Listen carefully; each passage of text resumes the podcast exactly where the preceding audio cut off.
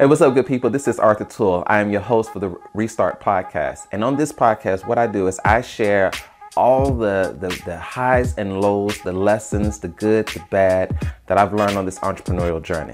And then we're also going to bring in people who are just far greater than I am on this road this road to success and bring them in because my goal is to get you to get to your success faster and to enjoy the journey more, right? There's certain lessons that come along with this entrepreneurial journey that's trial and error that you don't have to learn on your own. You can learn by listening to others. Now, this isn't a motivational podcast. This is a real truth podcast. So I'm going to give you the real as as I felt it, as I experienced it, and I'm sure the other experts will. Got it? Okay. So, what we're to talk about today I'm to talk about the thing that everybody always asks, just the sexy thing that they do at the conferences. What's your why, right? And so here's the thing I'm not to hit you with, oh, you got to come up with a creative why.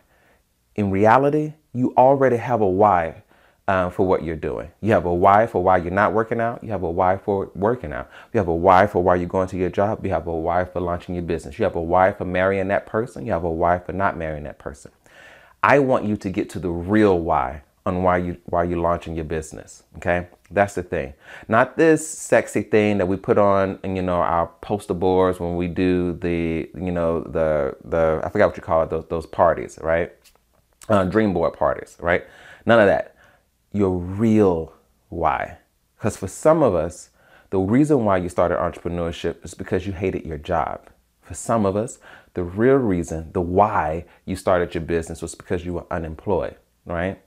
And here's the thing you will never grow past that why, right? If you don't acknowledge it, right? So you can tell me that you wanted freedom for your uh, for yourself, but in reality, if, if the reality of that is you only wanted to get off from up under a bad manager, then from the start, you're crippling your ability to be successful. Because not only do you have to have a good product, not only do you have to have a good process, not only do you have to have good people and brand awareness and marketing, but you have, a, have to have a good mental setting, which means you need to understand the real reason that you, you did something and then question if that reason is good enough, right?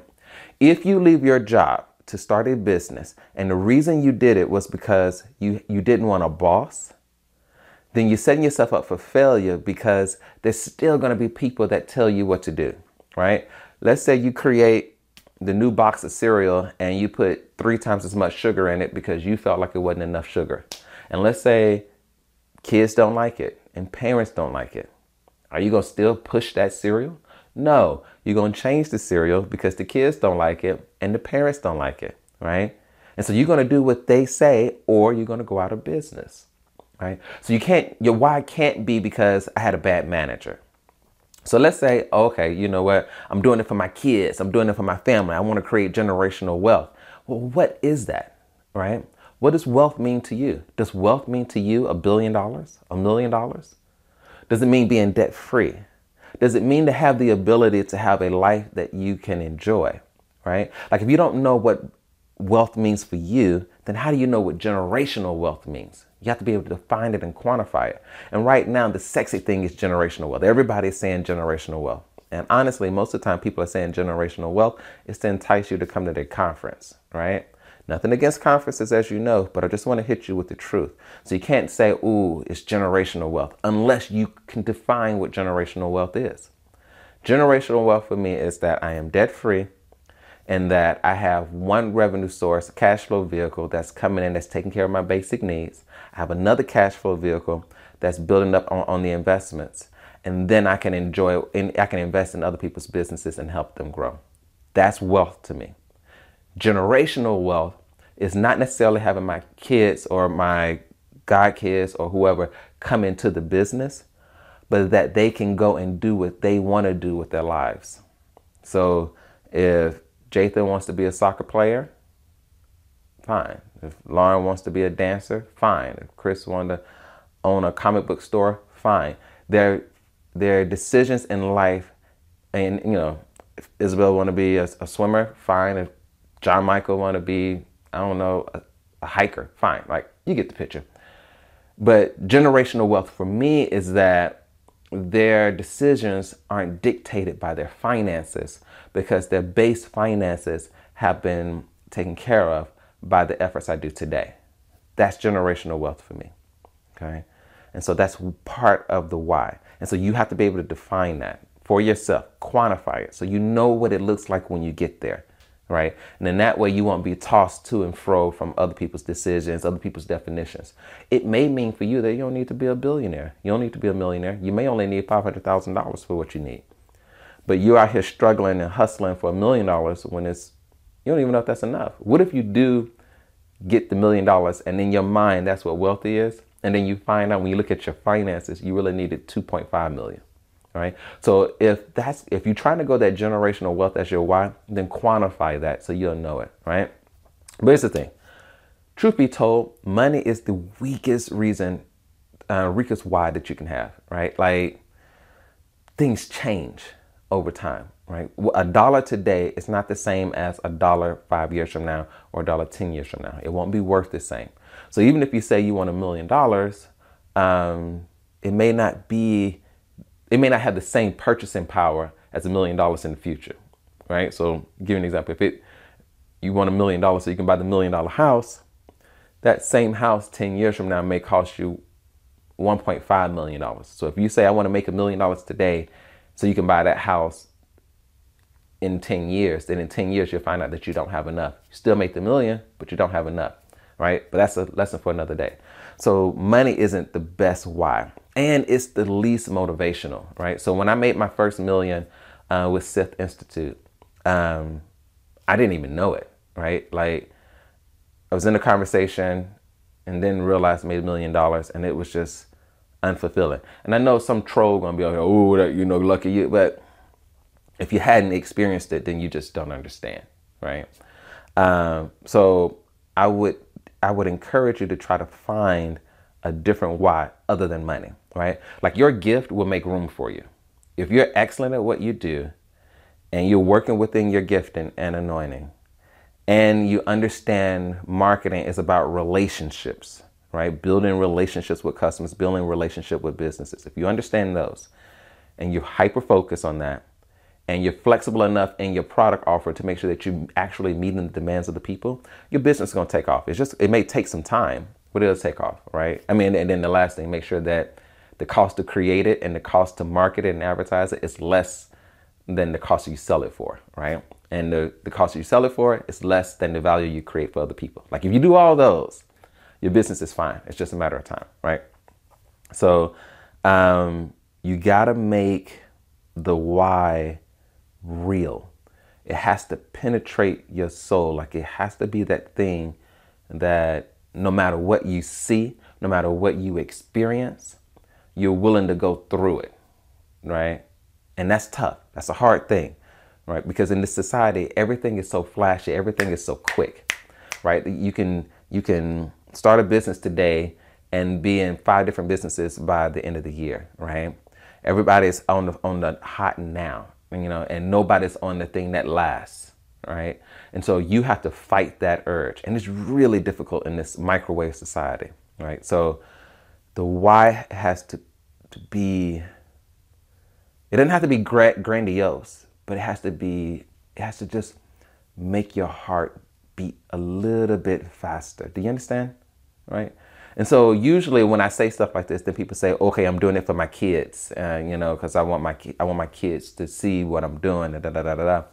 And while that's better than saying my why is to be wealthy, it's not necessarily the, the strongest thing either, right? Because kids see not just what you're what you're saying, they see not just the business, but they see what that business and what you're saying takes away from them, right?